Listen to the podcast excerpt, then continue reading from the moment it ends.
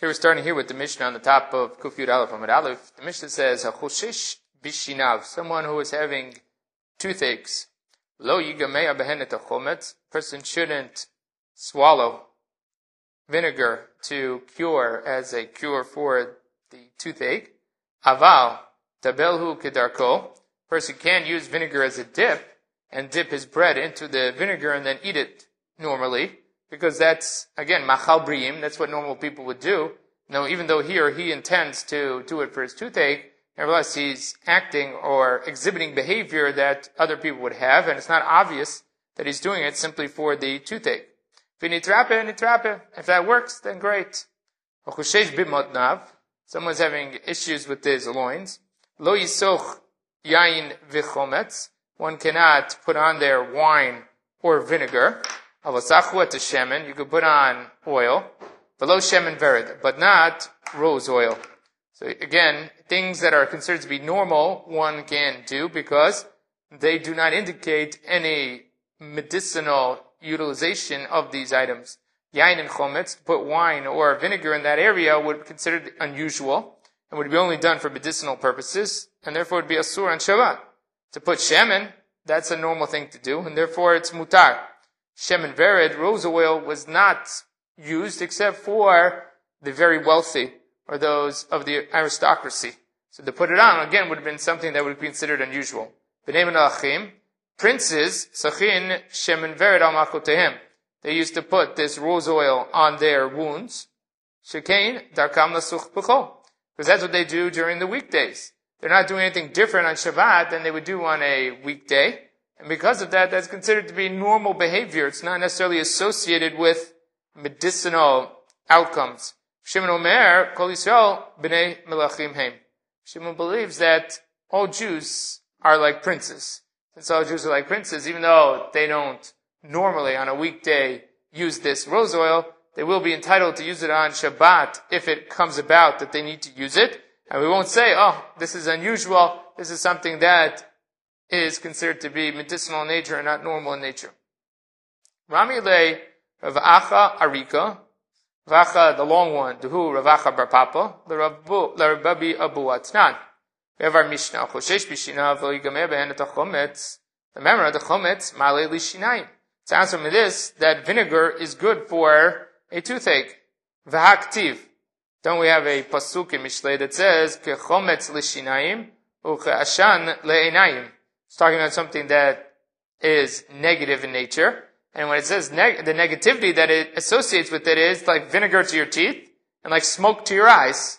So just like smoke to your eyes is not something that you would consider pleasant or curative. So too, why would you consider this vinegar to be something positive for the teeth when the pasuk is clearly saying that it is negative? Lokasha, ha bikyua de peri, ha bechala. Depends why you have this vinegar. There are two ways that the Gemara is suggesting here that you can end up with this vinegar. You can have vinegar because you had wine that went bad, wine that turned into vinegar. The other possibility is you have unripe grapes. Unripe grapes that were squeezed into wine, but they'll never really ferment or become wine because of the nature of those grapes being unripe. That's the kua de peri. The acidity of the grapes is what creates that type of vinegar. So that would be something that is negative as opposed to the challah, the regular vinegar, that would be something that is uh, positive. Ibaitema, hava haba challah. In both cases, we're talking about regular vinegar. Ha dika maka, ha deleka maka. That there is a difference whether he has an injury or doesn't have an injury. Ika maka, if you have an injury or problem with the gums in the teeth, then masi, then it's curative, then it's helpful to have the vinegar in there. Leka maka, if you do not have any injury or any wound on the gums, then mirafe, it loosens the gums. As Rashi says, it's somat basar v'shinaim nirpim rechokim zemizeh. So the gum base, which in which the teeth sit, the jaw in which the teeth sit, they start to loosen up with the utilization of this vinegar. So if you have an issue in the mouth, then the vinegar is efficacious, it's helpful to have it. If you don't have an issue, then the properties of it loosening up the gums and the teeth is something that is negative, and that's what the Pasuk was speaking about where it says, V'atanya, our Mishnah says, that you shouldn't swallow the chometz. But we have a Braita that says. You can't swallow the vinegar and then spit it out. You can take it in and then swallow it, and then it won't be a problem. Our Mishnah is talking about a case where he swashes around the vinegar and then he spits it back out. And then it'll accord with the Braita, because the Braita says that's problematic, and our Mishnah is saying the same thing. That if you wash around, rinse your mouth with the vinegar, and then spit it back out, you gargle with the vinegar and spit it back out, that would be problematic. That's what the Braita says explicitly, and that's what is meant by our Mishnah here. That's the way Abai explains it. Rav Amar, afilu tema Even in a case where he rinses out, swallows, gargles, and then spits, and then swallows it afterwards, even in that case, there could be a problem. Kan lifnei tibul, kan nachar tibul. Depends where he is in the meal. If he's before the point of the meal where they normally dipped, then it's not a problem because his interaction with the vinegar would be normal. On the other hand, if it's after he's already dipped in the meal, then he would have a problem. Because after the dipping, it's already obvious the only reason he's bringing the vinegar back is for its curative properties for medicinal reasons, not because it's quote unquote part of the meal, part of his normal course of eating. And that would be indicative of him using it for medicinal reasons, and that would be problematic on Shabbat. So that's what he'll suggest here. Our Mishnah is a case where he's interacting with the vinegar after in the meal he would have been in the normal process of dipping, and that's why it's a sur. The Braita is talking about a case where it's prior to that point in time, and therefore if he put it in his mouth and then swallowed it, it would be fine. It says, wait a minute. Wait a minute. If it's mutar before you get to the point of meal where you're dipping, then it certainly should be mutar afterwards. Dishma'inan le the Rava, because we already have heard this principle from Rava. Diit le hoil. He has this principle called hoil. Since something is true, something else must be true. Now here on Shabbat, as Rashi points out here, points out here that Ein asur the mikzat Shabbat, umutar the mikzato. We don't have things that are mutar for a part of Shabbat and then asur for a part of Shabbat. Either something is mutar on Shabbat or something is asur on Shabbat. We don't have things cut off in the middle of Shabbat, change status in the middle of Shabbat. That doesn't happen. So why over here would Rava say that it's mutar before that point in the meal and asur after that point in the meal? And we also know that Rava says this in another context, which is Dama Rava, Leka mide de shari ubiyom kippurim asur. There's nothing that would be mutar on Shabbat, and yet on Yom Kippur would be asur. Shabbat is a higher level of kedusha than Yom HaKippurim. We know that because the punishment for the violation of Shabbat is skila, whereas the punishment for the violation of Yom HaKippurim is karet. So Shabbat has both karet and skila, whereas Yom Kippurim only has karet. So we know that Shabbat is on a higher level in terms of the kedusha. So his point is that it can't be that you could do something on Shabbat that would then be asur on Yom HaKippurim. It's inconsistent that you could have something that's more holy and then have something be mutar, and then on Yom Kippur have something that's asur. Ho, the Shabbat Shari, Yom Kippurim, Nami Shari. Since it's mutar on Shabbat, it must be mutar on Yom Kippurim. Where it says, Hadar Be Rava Meach. Rava reversed his position. The question is, which one did he say first of these two opinions? He has an opinion here about our Mishnah, and he has an opinion in regards to the interaction between Shabbat and Yom HaKippurim. So now the Gemara says, which one did he say first, and which one is a reversal of the other opinion? So right now the Gemara says, well, it must be that he reversed his position with regards to our Gemara over here, because of what we find in the other Gemara. The Gemara says, How do you know that our statement was made first, and then the statement by Yom Kippurim and Shabbat is a reversal of that opinion. Maybe he made the statement over there by Shabbat and Yom Kippurim first, and his statement here is a, and his statement over here is a reversal of that position. How do you know which way to go? How do you know which one's first and which one's the reversal of the opinion? Where it says, Lo salka datcho, you wouldn't have thought that way. Titania, kol chayvei tevilot tovlim kedarkan, ben betisha ba'av, ben biyom ha-kippurim.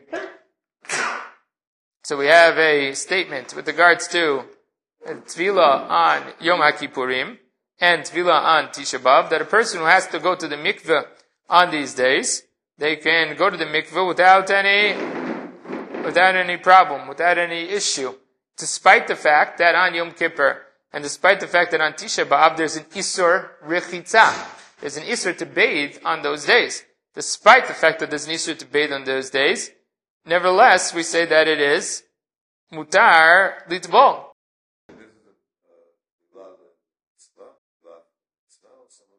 Uh, so yeah, Tosafot discusses what exactly the uh, scenario is over here, why a person's allowed to go, whether it's regular tevilah, which is only in a case according to the one who says tevilah bismana mitzvah, whereas according to the one who says that going to the mikveh on time is a mitzvah, and therefore you wouldn't want to give up the opportunity to go to the mikveh on time because that's a mitzvah. If tevilah bismana is not a mitzvah, then why not just wait till Motzei Yom Kippurim? Why not wait till after Tisha B'Av. So he speaks about this and assumes that uh, it has to be according to the one who says that tevilah bisman mitzvah. So that's uh, or according to those that require tevilah at a very specific time, that would require you to go at that time. Otherwise, why not postpone it? Why not wait till afterwards? he does bring a dissenting opinion to this. We know there's an Atano, Rabbi Chanina Skana Kohanim, who says, Kedai Beit Eloheinu. Abeid alav tevilah chat b'shana. The, the Beit HaMikdash is worth giving up one tevilah bismana once a year in Tisha B'Av to show that it's a different day, and we give up the mitzvah to show our mourning or our velut over the, the destruction of the Beit HaMikdash. And the Gemara, he says that the Yerushalmi says, Hilchot Kavatei. The Lacha is like him in this instance. Now, in with regards to Tevilah and Tisha B'Av and Yom Kippurim, the basic principle that uh, we utilize in these cases with regards to uh, Tisha B'Av and Yom Kippurim is that the rechitza is asura on those days is a rechitza of hana'ah. It's a rechitza that is beneficial, of pleasure. Sorts. For instance, if someone walks and gets muddy, gets their feet full of mud on Yom Kippurim, then they're allowed to wash off their feet to get remove the mud from their feet. They're not washing for purposes of hana'ah, pleasure or bathing for pleasure. They're just doing it to remove the dirt that is on their feet. That type of rechitza is permitted on Yom Kippurim. That's why, for instance, if someone comes into, gets meluchlach, they change a diaper, they do something on Yom Kippurim that gets them dirty, we don't say don't wash. You can wash because there you can remove what's on there. There's a removal of dirt is considered to be fine on those days. So here you'd also have to talk about a tevilah in the context of tevilah that it should not be a tvilo of hana'at. The person can't go in there to bathe or go in for pleasure, but rather they go in to simply accomplish the mitzvah of tvilah, to remove the tumah from them, and not engage in something that would be pleasurable in nature. And that type of a chitza is mutar in on Yom Kippur and Tisha B'Av. In general, we wouldn't allow that to happen because we would say that we're afraid that the person is going to do it for pleasure, for hana, so we prevent them from doing that. If there are mitigating factors, like here, where it's a Tevilah Shel Mitzvah, there's a reason to go in the mikvah Yom Kippurim and Tisha B'Av, we'll say, okay, go ahead with those qualifications associated with them. But in general, we wouldn't tell someone who goes to the mikveh uh, before davening or so on and so forth that but they should go on the morning of Yom Kippurim necessarily, because in those instances, it's not. We try to keep things objective and not subjective and to allow those people the opportunity to make a decision, whether it's pleasurable or not pleasurable. We try to avoid those types of situations on Yom Kippurim and Tisha B'Av in any type of halachic uh, realm. And despite the fact that we, so what we see from here is that Rava was matir tevilah on Yom Kippurim, even though it's obvious if you're going to the mikveh on Yom Kippur, you're not going to wash yourself or bathe, you're going simply to be mitaher yourself. When it comes to Shabbat, we know that a person can go into the mikveh on Shabbat. Well, maybe there it's mitakin gavra. Person is becoming tor from the tumah that they had. How come it's permissible? We say, well, because on Shabbat it's permissible because if a person sees you going into the mikveh, you could be going to the mikveh to bathe, going into the mikveh to become tor. It's unclear why you're in the mikveh. Right, this is at a time when it was still mutar to go into the mikveh for those reasons necessarily, or when they didn't have a gzera against it. But since it is mutar birichitza, therefore we say, okay, we don't know why the person's in the mikveh, so it's not obvious or mukhrach that he's doing it the tara. The problem is when you come to Yom Kippurim, you can't say the same thing you say by Shabbat. By Yom Kippur, you can't say, oh, maybe he's in the mikveh because he wants to bathe. If he's in the mikveh because he wants to bathe, he's violating Yom Kippurim. So the only reason somebody will be in mikveh on Yom Kippurim is because they're becoming tahor. They're being, taking themselves from tumah to tahara. If that's the case, then why are you allowed to go to the mikveh on Yom Kippurim? It's obvious why you're in the mikveh. You're attacking Gavra. You're becoming tahor. The answer is because it's mutar on Shabbat. It's mutar on Yom HaKippurim. Just like by Shabbat we say tevilah is fine, so to by Yom Kippurim we say tevilah is fine. The fact that we have such a breita that suggests such is indicative of the fact that that principle that Rava says is true. That going to anything that's mutar on Shabbat is mutar on Yom Kippurim.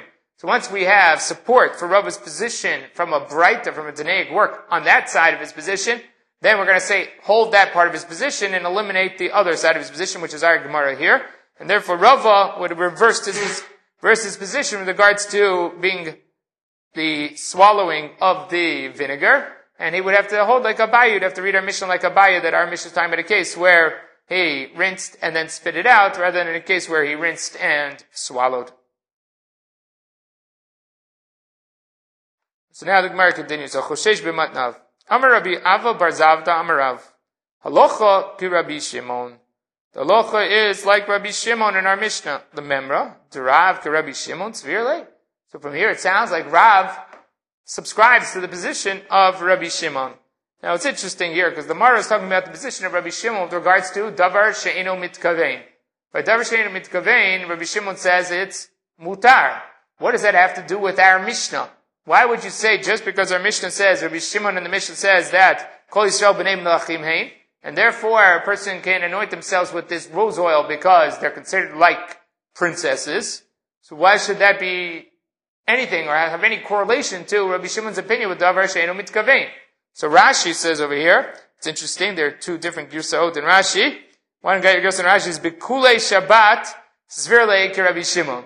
You can spell kule with a kuf, and you can spell you can spell kule with a kuf. If you spell with a kuf, it means throughout Shabbat, Rav holds like Rabbi Shimon. So, by the way, if you read it that way, then basically what the Gemara is suggesting here, according to Rashi, is that Rav, if he passes like Rabbi Shimon here, must pass like him throughout the Dinei Shabbat. So that means there's no correlation between Rabbi Shimon and our Mishnah and Rabbi Shimon of Devarshain Mitkavein. Just happens to be that the Gemara felt that he had to be consistent in subscribing to Rabbi Shimon's position throughout Shabbat. The other Girsan Rashi, we have a kuf. Bekule Rabbi Shimon means anytime Rabbi Shimon is mekil legabi Shabbat, Rav would paskin like him. So again, then there would be no direct correlation between the Mishnah here about Bnei Malachim and Davar She'enu Mitkavein. Just happens to be in both instances he's the kula. Since he's the kula in both instances, Rav would paskin like him. That's the Gemara's assumption. Tosafot does not like either of those explanations. And he says there must be some reason that this Mishnah has something to do with Davar She'eno Mitkavein. Therefore he says, Near Lebeinu Tam, the Mashmalei, the time of the Rishimon Matnitan, sounds like from this that the Gemara thinks that Rishimon's reason in our Mishnah is, Mashum did Shari Davar She'eno Mitkavein. Because he thinks it's the Davar She'eno Mitkavein. So over here, what is that? V'tana kama asalei afilu tanug. Mishum de zimnin refuah kavit that the Tanakhama says you can't do it for pleasurable reasons because sometimes it's used for medicinal reasons. So even though you don't necessarily intend for refuah, since it's used in instances for refuah, we're going to assume that that's what you did with it here. Rabbi Shimon, the Meikubama, Koshari Nami Hachi, B'Shein Mitkavein Refuah. Rabbi Shimon also is matter over here when you don't have intent for medicinal reasons. V'hashtat Tishapir. And then it works well. So their Beinu Tam, which is not necessarily the Pashtut Mishnah, says that when it comes to this Shemin Vered, it's normally used by lay people for medicinal reasons. But there are some people, like princes, that use it for pleasurable reasons. Therefore, I came to Shabbat and you want to use the oil. The Pashtuta Mishnah is that you can use this oil on Shabbat because it's not obvious or necessary that it's being used for refuah, even though you're intending it for refuah, because other people use it in other occasions. The way the Rabbeinu Tam is reading it is no, you're right if you did it for medicinal reasons, you would not be able to use the Shemen Vered. The only question is, if you use it for, don't use it for medicinal reasons, use it for pleasurable reasons, then do we automatically assume that it's for medicinal reasons because that's what most people do with it? And even if it's Davar Shenu Mitkavein, you're not intending refuah, we're just going to assign you that, uh, that mindset that it's for medicinal reasons, or is it davar sheinu mitkavein? He doesn't intend for refuah, so we're not going to worry about it, even though it may be curative, maybe it's helpful, because he's doing it for pleasure. Therefore, it's mutar, because the davar sheinu mitkavein. So Rabbeinu Tam tries to qualify the case in the Mishnah to come up with a case of davar sheinu mitkavein to understand why the Gemara connects the two. Again, Rashi says that there's no direct connection between the cases, simply it's the same author of positions, either because he's Mekil in both cases, or because it's just Rabbi Shimon in both cases. Ben Tam tries to create a fundamental reason why the Gemara would believe that if you held like Rabbi Shimon in this Mishnah, you'd hold like Rabbi Shimon other places in Shabbat, the Davar Shein Mitkavein is mutar. Where does it say that it, when it's about like a says that has anything to do with Davar Shein Kaven? It doesn't. That's the problem. That's what the Rishonim here are trying to do. They're trying to connect, figure out why the Gemara, the Gemara makes the leap. The Gemara is saying anything. Oh, yeah, right here. All right, let's keep. Remember the Rav because Rav Shimon's relay. Amar Rav Simi Barchia Mishmei the Rav. Hi, Misruchraita Dinizaita. This plug, the plug of the barrel, that Asula Duka Yom Tova. You're not allowed to push it in tight. I'm Yom Tov. So what is the, what's the issue with that? That is, if you drill a hole in the side of the barrel put a tap in for the wine that comes out. So if you put in the tap, the tap doesn't always seal properly or cleanly into the hole. So what they used to do was they used to put cloth around it, and then they used to push the cork in, or they could put the tap in over there, and then the cloth around it would help stop up or fill in the gapping between the hole and the plug. So that cloth that sits there gets full of liquid. It absorbs wine. That's the part of the point of it there is that it's going to get caught from the wine on the inside. It's going to absorb some of that wine. When you press the plug in, when you push in the tap into that area with the cloth around it, you are going to squeeze the cloth and have the wine come out of the cloth. So that would be a problem of schita. Tosafot over here discusses what exactly the problem is. If this is a problem of schita or is a problem of malabe. Because there are different schita sometimes only applies to certain liquids and malabin only applies to certain uh, liquids or certain situations. So whether it's considered to be laundering because you're trying to squeeze the liquid out and that would clean the cloth, meaning remove the liquid from the cloth, or whether this is schita because you want the liquid out of the cloth, right? Um, Tosfot spends a lot of time on discussing what exactly the issue is here. But it's clear that there's a violation of Shabbat, but an unintentional violation of Shabbat. So in this instance, when you have an unintentional violation of Shabbat, you would believe Davar Sheinu is mutar, if you held like Rabbi Shimon. The Gemara is questioning, how could Rav have a position? Rav Rav Simi Barchia Mishmei Rav, that over here, this is Asur and Yom Tov. Why? Because even though it's unintentional, you're going to cause the squeezing of the wine out of this cloth. It says, Bahai, I feel Rabbi Shimon Modeh. Over here, Rabbi Shimon agrees that by Rabbi Damri Tavayu Modeh Rabbi Shimon Pasuk Reishi Velo Yamut. The Rabbi Shimon agrees in a case of Pasuk. Over here, there's no way you can enter the plug, the cork, the tap without squeezing the cloth out. It's impossible. It's not, it's a Davar Sheinu Mitkavein, you're right. It's a Davar Sheinu Mitkavein, but it's an inevitable outcome of using the cloth here and plugging the hole. And because of that, that's a problem. Even Rabbi Shimon agrees in cases of Pasik Reishe. So because of that, we have a question, we had a question on Rav. We said Rav passes like Rabbi Shimon. But even after Rabbi Shimon, passes like Rabbi Shimon, we find a case where he seems to pass against Rabbi Shimon because it's Davar She'eno Mitkavein. And the answer in the end is, this is one of the exceptions for Rabbi Shimon, which is Pasuk Reshe. Even Rabbi Shimon agrees in cases of Pasuk Reshe that it is a Asur. So that would not be a problem in terms of Rav or an inconsistency in the Psak of Rav. But then the Gemara continues, Rav Chia Barashi Amarav, Halocha ke Rabbi Yehuda. Now we have an explicit statement from Rav that the halacha is like Rabbi Yehuda by Davar She'eno Mitkavein. Rav Chanan Barmi Amar Shmuel Halacha ke Rabbi Shimon. And Shmuel paskins halacha like Rabbi Shimon. Rav Chia Ba'avin matni la below Gavre. Chia Ba'avin says it without anybody quoting Rav and Shmuel, but Rav and Shmuel making the statement directly. Rav Amar halacha ke Rabbi Yehuda. Shmuel Amar halacha ki Rabbi Shimon. So you see here the Gemara is clearly connecting between the two issues. Rav says halacha is like Rabbi Yehuda that Davar Shein Mitkavein is Asur, and Shmuel says that halacha is like Rabbi Shimon that Davar Shein Mitkavein is Mutar. So Gemara says if that's the case that Rav passes like Rabbi Yehuda throughout the rest of Shabbat with Davar Shein Mitkavein, how do we reconcile that with his psak like Rabbi Shimon here? According to Rashi, it's a question of whether it's Rabbi Shimon versus Rabbi Yehuda. Period. You have to be consistent. Or, because both, if you pass like Rabbi Shimon the Kula, you should be consistent to passing like him the Kula. According to Rabbeinu Tam, our case in our Mishnah is a case of Davar Shenu Mitkavein. And because of that, how could you have an inconsistent psak between these two cases? Salam Rava, Ani, Vari, Shebechabura, Targimna. I and the lion in the learning group, we explained this. Umanu Rabchia Baravin. Who's this lion that he's talking about? It's Rabchia Baravin. Halacha Rabbi Shimon Velav Mitameh. When Rav Paskin like Rabbi Shimon and our Mishnah, he Paskin like Rabbi Shimon in terms of the halachic outcome, but not for the same reason that Rabbi Shimon Paskin the halacha this way. Rav has his own reason that is not necessarily why Rabbi Shimon did it. He says Rabbi Shimon's right, but not for his reason. So where it says, My halacha Rabbi Shimon Velav Mitameh, what does that mean? That the halacha is like Rabbi Shimon not for his reason. Ilema halacha Rabbi Shimon Deshari. The halacha is like Rabbi Shimon says it's mutar. V'lavni tamei not because of his reason. Deal Rabbi Shimon savar masi. Because Rabbi Shimon believes that it's curative in nature. It's medicinal. Rav savar lo masi. And Rav says it's just not medicinal or curative in nature. Vermalach loket is just about that mitziyut. They both agree that it's mutar. Rabbi Shimon agrees that it's mutar because, according to let's go, let's go with the Rabbeinu Tam's explanation, that it's a davar she'enu mitkavein. It has curative properties. It has medicinal sides to it, but it's a davar she'eno mitkavein. On the other hand, Rav says you're right. It's mutar, but not because it's davar she'eno mitkavein, but because it's just not medicinal. It's not medicinal. There should be no restriction on Shabbat with regards to it. So I agree. The halacha is it's mutar, but for a completely different reason. Where it says v'savar Rav no masi, did Rav really think that it's not medicinal or curative in nature? The Mishnah is explicit that the princes use it on their wounds. The princes are using it on their wounds, then it's clearly efficacious medicinally for wounds. And how could Rav suggest that this Shemen Vered is not curative in nature? Ella alocha ki Rabbi Shimon deshari v'la. This is how to explain to it. Deilo Rabbi Shimon savar af agav delo shari. That even though it's not common that people will put on Shemin Vered, Nevertheless, it's mutar because there is these princes that use it. That's enough to give you the ability to utilize it on Shabbat. Rav Savar, ishkiach in, v'lish lo shkiach lo.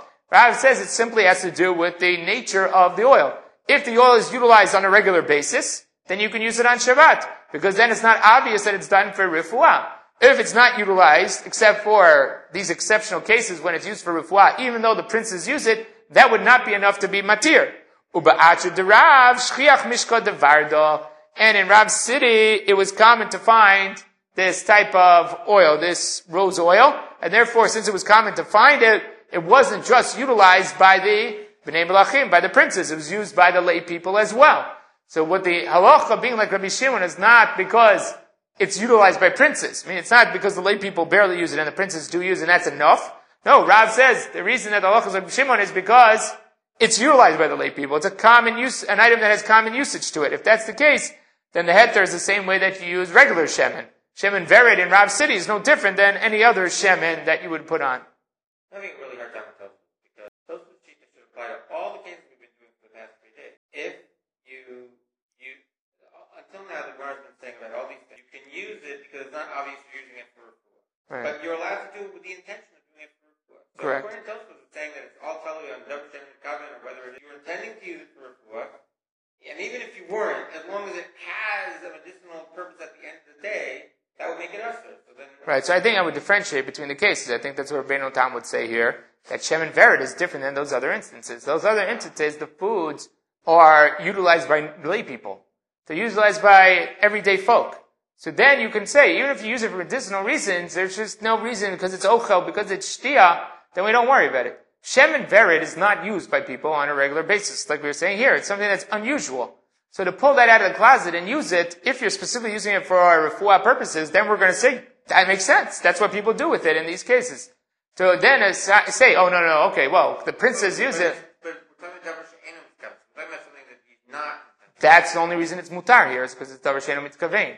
Because it's an unusual utilization of such oil, if he simply does it for our purposes, we say, go ahead. Even though 99% of people would use rose oil in this situation would use it for medicinal reasons.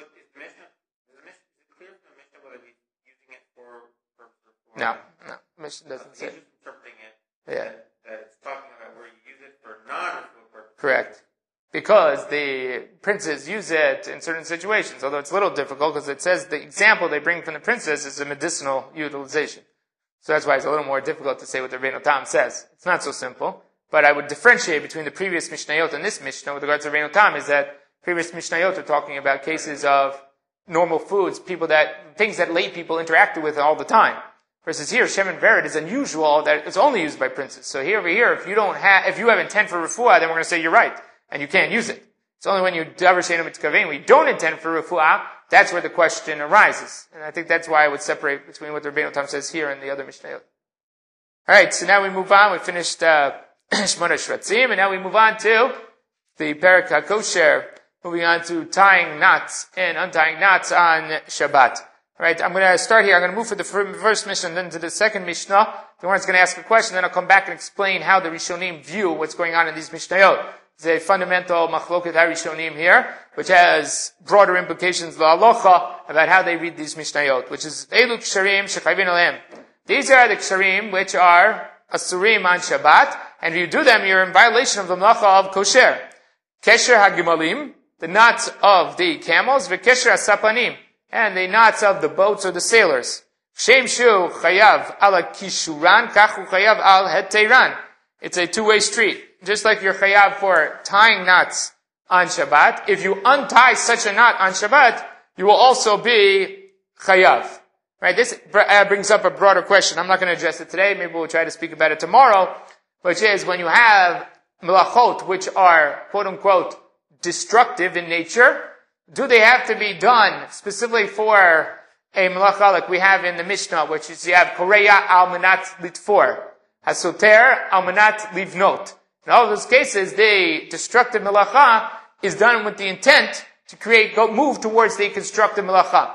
In other cases in the Mishnah where it does not say that specifically, for instance, hakosher and a matir, when you're tying a knot and matir, you're undoing a knot, do we still have to apply the same principle that matir, untying the knot, is only chayav if you untie the knot in order to tie a knot? Is that the case? Or do we say that as long as you're untying the knot, that is the malacha, and if it's done for a constructive purpose or for utility of some sort that you're untying it, that'd be enough. That'd be sufficient to be chayav. So you have to ask, that's a fundamental question that you have to ask when it comes to these malachot like matir, where the mission doesn't specifically specify what's happening. There's an important Biur Halacha on this, and maybe I'll try to speak about that tomorrow with regards to this. Uh, today we'll try to deal with the broader picture of kosher, about the malach of kosher itself. Okay, so now Gemara says, Rabbi Meir Omer, Kol kesher shu yochol hatiro b'chat miyadav. Any knot that you can undo with one hand, ain't chayavin alav. That's not considered to be a real knot. If it was a real knot, you wouldn't be able to undo it with one hand. It would require two hands to undo the knot. The fact that you can undo it with one hand is indicative of the fact that it's not a real knot. So my kesher ha-gimalim, v'kesher ha-sapanim. What is this knot that goes on the gamal, the knot that goes on the boat? Ilema kitra dekatre bizamama, v'kitra dekatre be'is trida. Hi kesher sheno shel kayamo. That's not a permanent knot. The description that the Gemara is assuming here is the zamam. The zamam is the nose ring of the female camel. So you have the nose ring that's placed into the female camel, and then from that nose ring you tie a, a rope from the ring to wherever you want to tie the animal down. If you want to stop the animal, you tie one end of the rope to the nose ring and one end of the rope to a, a rail, to something to keep them in place. The uh, sapanim have the same thing. The boat, at the top of the boat, the edge of the boat, they have a ring. Those rings, you tie the ring to the shoreline, and you throw a rope from that, tied onto that ring, and then you tie a knot on the shoreline to hold the boat in place. The Gemara now says that rope that runs between the ring on the boat and between the ring of the nose ring of the camel, is that what you're speaking about? Is that the kesher that you're speaking about? That's not a kesher shel kayama. It's not a kesher shel kayama because it's undone sometimes. You don't always leave it there. It's not permanent in nature there because it will be undone. What is the permanent kesher? The Gemara says, Ella kitra dezama gufe gufa. The rings themselves, those are permanent. So don't think of the rings or the nose ring of the camel being a metallic ring, but rather a rope. They put a rope through the nose of the camel and then they knotted it. That they will never take out. When you, unli- when you unleash the camel, when you take off the rope from the camel, you don't undo the nose ring. The nose ring stays in, and you undo the rope that holds the nose ring to whatever object that you tied it to. So because of that, the nose ring, when you put that in, if you made it a rope and knotted it, That's a kesher shokayama. You'll never take that out. Same with the boat. The ring at the edge of the boat. Don't think of a metallic ring, but a rope ring. A ring there where you put it around with rope. That ring will never be removed. That's a kesher shokayama. That's the kesher that we're speaking about in our Mishnah. So that's what the Gemara determines. That's a kesher. That's an example of a kesher shel kayama, and that's what the Mishnah is speaking about. Rabbi Meir Mer Kol Kesher. By Rachod Vai. Achui Dimar. Either the brother Dimar Acha, or we have other girsa is Dimin Acha, that is from uh, Acha. Aniva, the Rabbi Meir Mahu. A bow, according to Rabbi Meir, what's the din? Tame, the Rabbi Meir Mishum Diachola Tiro Bachat Miadav. The reason behind Rabbi Meir's position is because you can undo it with one hand. And this too you can undo with one hand. Oh, Dilma time of Rabbi Meir Mishum Mihadik. It's because it's not tight. If you can undo it with one hand, it's indicative or shows us that the knot is not tied tight. By Bayan niva, that may not be true. You may be able to tie a bow very tight. The reason you can undo it is because of the nature of the knot. It's a slip knot. That's the nature of a bow. It's a slip knot. So the reason you can pull it out with one hand is because of the way the knot was designed, not because of the lack of strength in the hold of the knot. And then maybe he would say there, it's tight, and it would be a sore teku. The Gemara does not know in the position of Rabbi Meir whether the focus is on the ability to undo it, and that's the qualification. The qualification is ease of undoing it. That tells you whether it's a knot or not, or it has to do with the tightness of the knot. Is the undoing it with one hand just a siman that it's just not tied tight? But if we know it's tied tight, then you'll be chayav if you can undo it with one hand, like the bow. Or is it the siba? It's the reason. Right? There's a difference between it being indicative or the reason that it, or is it really the reason? The reason is if you pull one hand, it's not a knot, and that would be true by a bow as well. The Gemara leaves that as unresolved. Okay, next Mishnah. Yesh ksharim, she'ein chayvilim, kekesher hagimalim, ukeesher hatzapanim. There's certain ksharim that you're not chayav midoraita on them, like the ksharim that we saw in the previous Mishnah. And then the Mishnah moves on, it says, kosheret isha, miftach chaluka, a woman can tie on the opening of her beged, of her clothing, v'chute svacha, and the strings of her hair covering, v'shel piskia, and the ones around the belt, v'ritzot man al v'sandal, and your shoelaces, and those laces on the sandal, v'nodaut yain v'shemen, as well as the closures of flasks of wine and oil, Ukderashel basar, and the covers that go on the pots on the fire. You can put up a rope to, like a gate, to stop the animal from exiting. Now, the Gemara is going to ask right away that there's an inconsistency here in the Mishnah. Agufa kasha. I have the same problem. Amar yesh ksharim she'en chayvin aleim eh, hatzapanim. There are certain ksharim that are not like the ksharim, the knots that we talked about in the first Mishnah, which are chayav midoraita. Chiyuvo doleka ha isureika. The implications of that statement in the Mishnah are that these are not chayav midoraita, but they're still asur mi derabanan.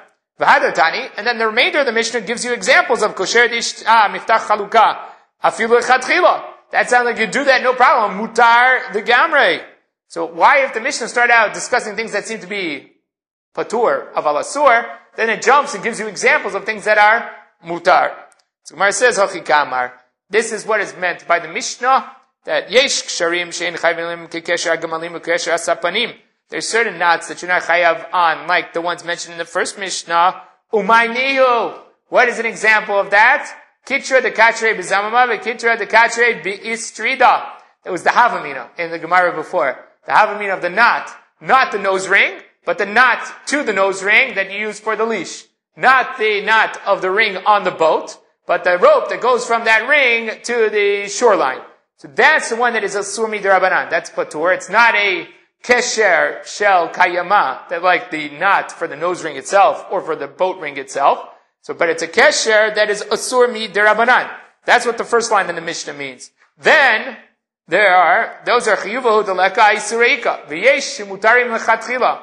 And there's certain knots that are mutar legamrei ma'iniu. And what are those? Kosher miftechei chaluka. That's the remainder of the Mishnah that's listed here. What the Gemara basically lines out, lays out over here is that there are three categories of knots. There are knots that are asur min ha-Torah. Knots that are considered to be kesher shel kayama, asur min ha-Torah. You can't do them. You do them on Shabbat. You're chayav chatat, chayav skila. That is a violation of Shabbat. There's certain knots that are only asur midorabanan. They're potur midoraita. They don't qualify to be a knot midoraita. But nevertheless, the Chachamim goes there on those knots that you shouldn't do them, so they are asur midorabanan. There are other knots that are made on Shabbat, which are mutar the gamri, completely mutar. That means mutar both midoraita and midorabanan. There's no problem with making such knots. And we have examples of them in these three, in these two Mishnayot. Mishnayot give them. The question is, what's the qualification for each one of them? What's the, what makes something a kesher midoraita versus a kesher midorabanan versus mutar? So Rashi has a simple explanation. He says on the Mishnah, the first Mishnah, he says, She'eno matiro leolam. A kesher kayama is something that you never undo. It's a knot that is permanent. That's what it means. Kesher shel kayama simply means permanent knot. The next grouping of the ones that are taken out sometimes, but are asumi durabanan, Rashi says over there that some of those times are taken out every once in a while. They're not taken out. They're there for long durations. They're not permanent, but they're there for long durations. In general, when you have the leash on the nose ring of the gamal, you will untie it from the side that is tied to the fence. You will untie it from that side. You won't untie it from the side that's tied to the ring. But there are times where you would take it off. So that is what we consider to be, uh, midoraita is not chayav, because it's not permanent. It's not there all the time. But, Midarabanan, it's a sore because it stays there for very long durations. So because it stays there for long durations, that's enough to be a sore midarabanan. What's mutar lechatchila? That is something that you do, as Rashi says, the chol yom sharile. You open and close it every day. Now Rashi gives that as the example of something that's mutar lechatchila is every day. There is a machloket in the achronim as to how long. Rashi says one day. There are others that say if you open it up every three days, that's enough, and there are some say that it has to be weekly. Uh, There's three opinions about how often does it have to be opened to be considered mutar lechatchila. Rashi says it's a 24 hour stance. You have to open up within 24 hours. Otherwise, that's not considered to be mutar lechatchila. It's something that's open and closed on a regular basis. Others say that the window is three days. Others say that the window is seven days. That is Rashi's opinion. There are others who say that it has not to do with whether, when, how. Rashi just says it's a practical issue. Do you leave it there permanently or don't leave it there permanently? There are others, the Mordechai brings from think B'Shem, their aim, that it has to do with your intent.